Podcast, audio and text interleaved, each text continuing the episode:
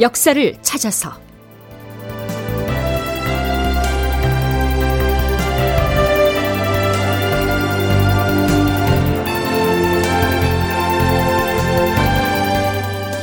제 932편 정유재란의 공격 목표는 전라도였다. 극본 이상락 연출 최홍준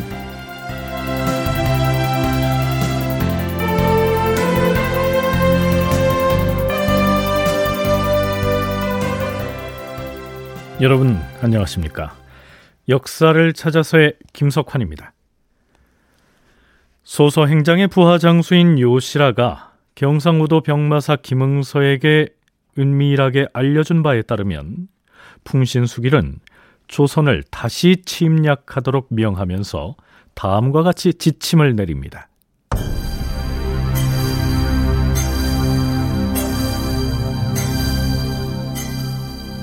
조선을 재침략하는 데 있어서 문제는 군량이다. 군량이 충분하지 않으니 전라도 쪽으로 너무 깊숙이 침입하는 것은 좋지 않다. 일단 군사를 몰고 가서 전라도를 분탕질한 뒤에 곧바로 군사를 후퇴시켜서 진강에서부터 영일에 이르는 해안 지역에 나누어 주둔하라. 그러면서 조선 조정에 화평 조약을 맺을 것인지 안 할 것인지를 물어보라. 그 사이에 우선 전쟁으로 지친 말들을 쉬게 하라. 그럼에도 불구하고 조선이 만일 또다시 화평을 맺으려 하지 아니하거든 때때로 군사를 움직였어 백성들이 모여 살고 있는 물자가 풍부한 지역에 찾아가서 소탕 작전을 전개하여 약탈을 하라. 그렇게 하면 우리 일본의 병사들과 군만 편안히 주둔할 수 있겠지만 저 산의 군민들은 생명을 지탱하기 어려워서 저절로 소진되고 말 것이다. 풍신수길이 도장을 찍어서 결재를 했다는 공격 명령서의 내용이 이러합니다. 그러니까 공격 목표는 전라도다. 하지만 전라도에서 분탕질을 한 다음에는 거기에서 길게 머무르지 말고 곧바로 후퇴를 하라. 후퇴한 군사들을 진강에서 영일에 이르는 해안 지역에 포진하라. 이런 명령을 내리고 있는 겁니다. 자, 여기에서 언급된 영일이야 당연히 포항의 영일만 지역이겠지요. 자, 그렇다면 진강은 어디일까요? 쇠금변에 참진자를 붙여놓은 진압할 진자의 이 진강을 민족문화 대백과 사전에서 찾아보면 강화도 지역의 옛 지명 이렇게 나옵니다. 하지만 전라도를 공격했다가 다시 후퇴한 일본군이 서해안을 돌아서 강화도까지 올라간다. 이것은 말이 안 되지요. 그래서요. 국방부 군사편찬연구소의 김경록 선임연구원에게 문의를 했습니다. 김 연구원의 설명은 이렇습니다.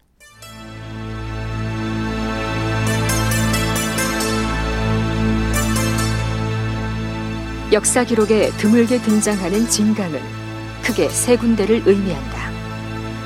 첫째는 강화도의 진강촌이다. 그곳엔 말을 기르는 진강 목장이 있었는데 도성에 인접해 있었으므로 그곳을 강화부사가 직접 관리했다. 둘째로는 압록강 하류에 진강을 일컫는다. 이곳은 조선의 영토가 아니라 중국의 영토였는데 임진년에는 명나라에서 여기에 유격 장군을 두어서 진강 유격이라는 직책으로 임진왜란에 참여시키기도 하였다.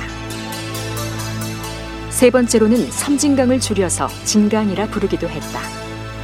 조선의 사료에서는 찾아보기 어려우나 일본의 문헌에는 간혹 나타난다.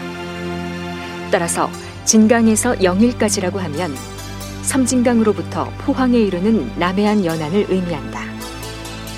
결론적으로 이 지침에 따라서 나중에 소서임장은 섬진강 하류의 순천에다 외성을 쌓았고 가등청정은 울산에다 신성을 쌓아서 주둔했던 것이다.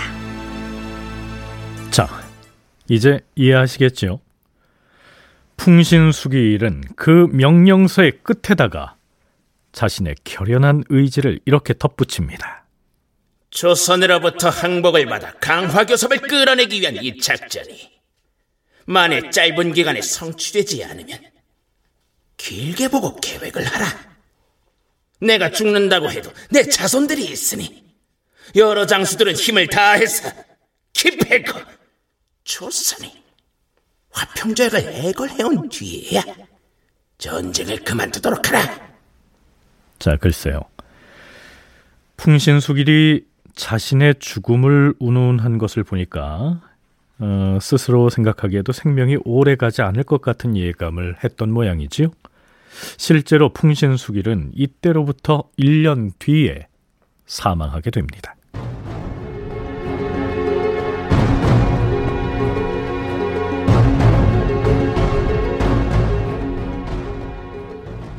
요시라는 풍신수길이 일본군에게 내린 공격 명령의 내용을 이상과 같이 들려주고 나서 경상우도 병마사 김응서에게 이렇게 덧붙입니다.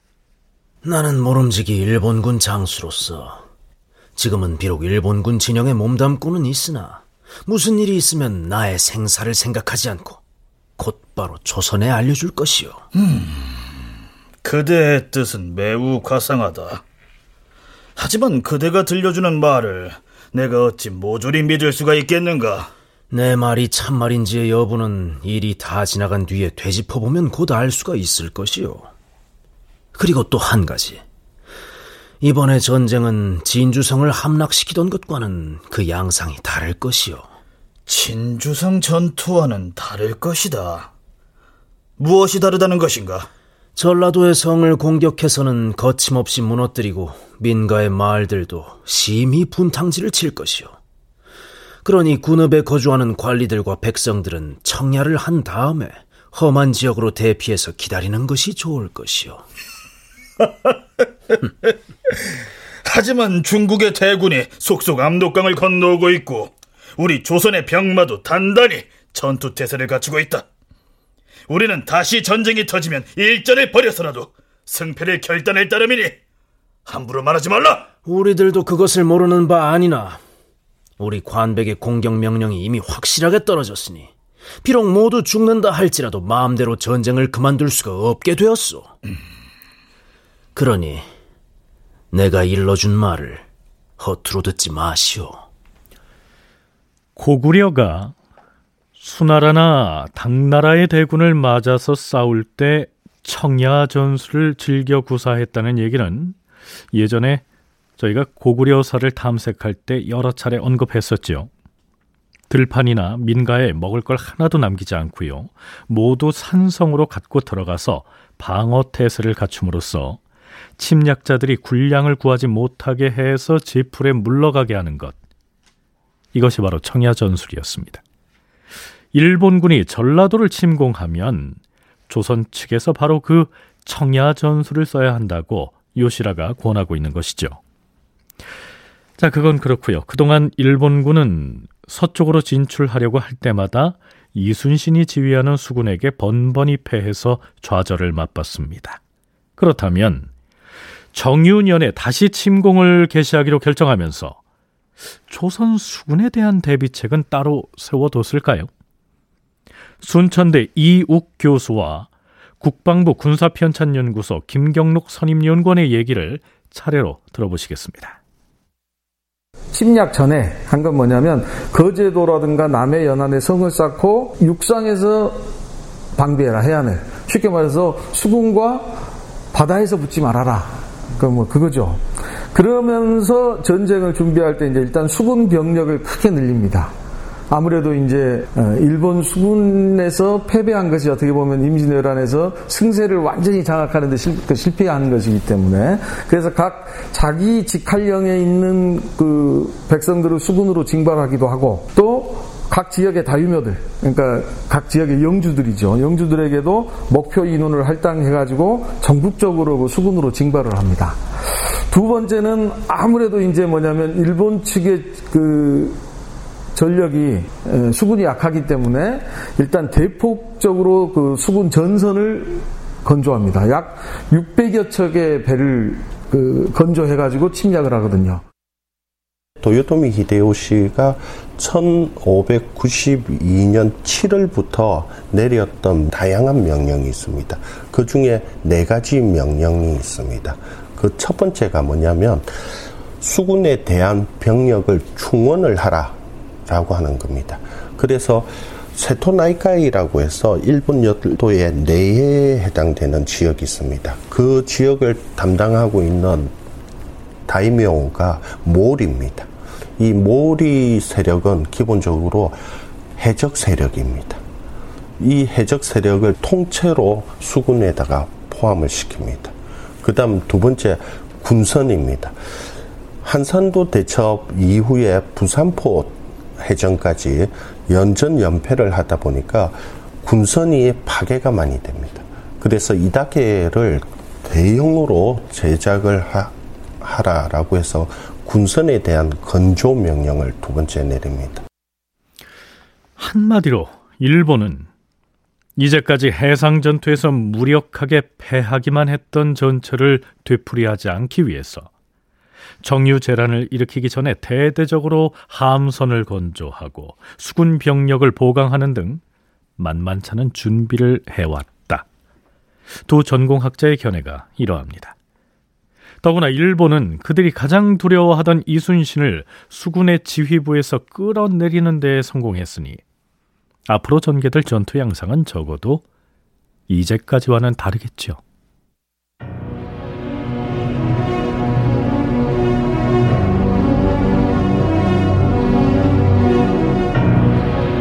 자, 그런데요. 도원수 권율이 머무르고 있던 군막에 두 명의 남자가 헐레벌떡 찾아옵니다. 너희들은 어디서 온 누구냐? 저는 경상병마사 휘하의 군관인데 이름은 조계라고 하고 저 역시 형상병마사 소속 전사인 정승원입니다. 헌데 여긴 왜 찾아왔느냐? 그동안 저희는 죽도와 부산 등 외적의 진영에 들어가 있다가 이달 초 이른 날에 가까스로 적진을 빠져나왔습니다. 오, 그래. 그럼 부산 쪽 해안지대에 외적이 어떻게 포진을 하고 있는지 그 형세를 살펴보고 왔다는 것이냐? 그렇습니다, 도원수 나리. 잘 되었다. 보고 들은 내용을 상세히 말해보라. 외적의 진영은 어찌 생겼더냐? 외적이 그동안 대대적으로 성을 쌓았다고 했는데. 저희들이 죽도의 길을 쭉 따라서 부산으로 들어가며 적진의 형세를 살펴보았는데 성곽은 두세 겹으로 튼튼하게 둘러쳐서 외부에서 침입할 엄두를 낼 수 없도록 완전하게 쌓아놓았습니다. 그리고 성을 수비하는 무기들은 예전보다 훨씬 더 많이 배치되어 있었습니다. 음, 부산 쪽에 주둔한 외적의 수는 얼마나 되더냐? 외적의 수는 6천에서 7천 명에 불과하였습니다. 하지만 군선이 끊임없이 본국을 왕래하면서 군사를 실어 나른다고 했는데 그 실상을 목격하였느냐? 배들이 날마다 드나들고 있었으나 오가는 배들이 실상은 군사를 증원하기 위한 배가 아니었고 현지에 있는 외인들의 식량과 병기를 수송하기 위해서 서로 교대에서 쌀을 운반하는 배들이었습니다. 부산은 그러하고 죽도의 형세는 어떠하더냐? 죽도의 방어 시설과 외적의 수는 부산과 거의 같았습니다. 그들이 그곳에서 농사를 짓고 있는지에 대해서는 듣지 못했으나 거기에 오래 머물 생각은 없는 듯 했습니다. 그런데 이달 초나흘에 시만이란 이름의 왜군 장수가 30여 척의 배를 거느리고 곧바로 부산 앞바다에 도착해서 초 닷새 날에 가덕도로 갔습니다. 그게 무슨 배라고 하더냐? 어, 주변의 외인에게 물어보았더니 가덕도의 군대가 너무 지쳐서 군병을 증원하는 것이라고 했습니다. 혹은 군병들을 서로 교대시키기 위해 왕래하는 배라고도 했습니다. 그리고 초닷새 날 석양 무렵에는 300여 명에 이르는 가등 청정의 군대가 두 패로 나뉘어서 부산을 지나 곧바로 안골포로 향하는 모습을 보았습니다. 그들이 가는 이유를 물었더니 안골포 진영의 군병들이 고단하고 지쳐서 군사를 증원하려는 것이라 했습니다. 도원수나리, 얼마 전에 제가 왜군에게 은밀하게 은전을 주면서 물어보니 일본에서 가장 꺼리는 점은 이미 조선군에게 투항한 외인들이라고 하였습니다. 그들이 하는 말로는 조선에 항복한 일본군의 수가 이미 만 명에 이르고 있다고 했습니다. 그들은 그 외인들이 일본의 용병수를 모두 털어놓았을 것이라고 걱정하고 있으며 부산 일대 일본군 진영에 들어갔다가 빠져나온 두 사람의 이 증언은 계속됩니다. 이들의 증언을 통해서 알 수 있듯이 조선군과 일본군은 전투를 멈추고 소강 상태에 있을 때에도 서로의 움직임을 정탐하기 위한 첩보전은 아주 치열하게 전개하고 있었음을 알 수 있는 것이죠.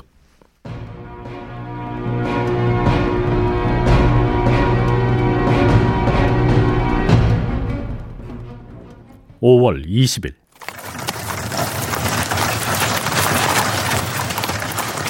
선조가 남별궁으로 행차합니다.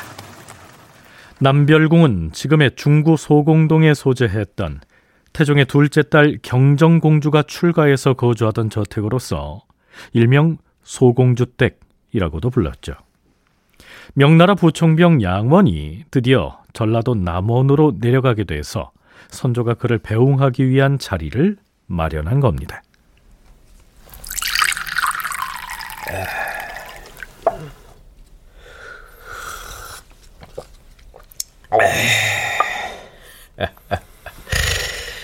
오랜 전쟁으로 여러모로 어려움을 겪고 있는 상황임에도 이렇듯 여러 차례 술자리를 대접받았을 뿐 아니라 또 전날에는 술과 소고기로 우리 군사들을 위무해 주시니 이 참으로 황공합니다.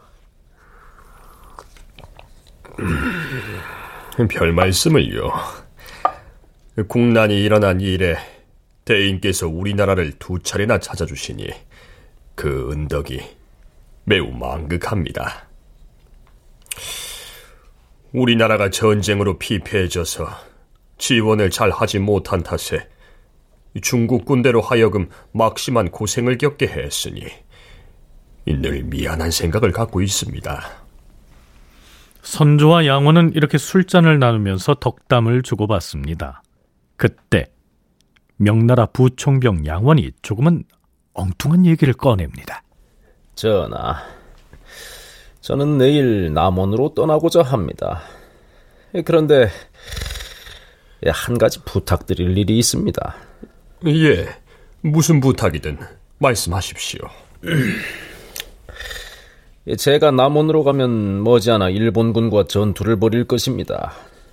그런데 제가 만일 적의 수급을 얻게 되면 이곳 경성으로 올려보낼 터이니 전하께서는 잘 살펴보시고 그것들을 병부로 보내주신다면 공정한 도리가 될 듯합니다. 왜군의 수급을 얻게 되면 경성으로 올려보내겠다. 그러니 그걸 본국으로 보내달라. 부총병 양원이 남원으로 내려가게 되면요. 남원성에다가 방어진을 구축하게 됩니다. 그리고 일본 측에서 이미 전라도 공격을 공언을 했으니까 뭐 반드시 군사를 동원해서 남원성으로 들이닥칠 것이고요. 그곳에서 한바탕 전투가 벌어지겠죠. 그런데 양원이 지휘하는 명나라 군사가 일본군을 죽이고 그 수급을 취하게 되면, 즉, 일본군의 머리를 베어내게 되면 그 머리들을 서울의 조선 조정으로 올려 보낼 테니까 그걸 명나라 조정으로 보내달라 이런 얘기입니다. 자, 이게 무슨 얘기일까요? 그렇게까지라도 해서 자신이 조선에서 세운 전공을 명나라 조정으로부터 인정받아야겠다. 이런 취지인 겁니다. 지금껏 조선에 온 어떤 명나라 장수도 그런 요청을 한 적이 없었지요.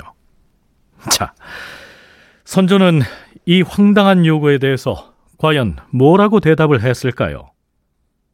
다큐멘터리 역사를 찾아서 다음 시간에 계속하겠습니다.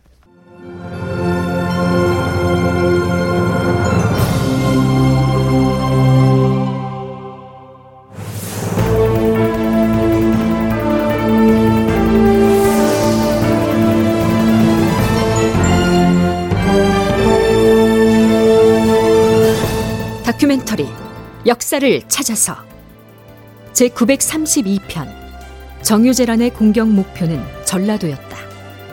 이상락 극본 최웅준 연출로 보내드렸습니다.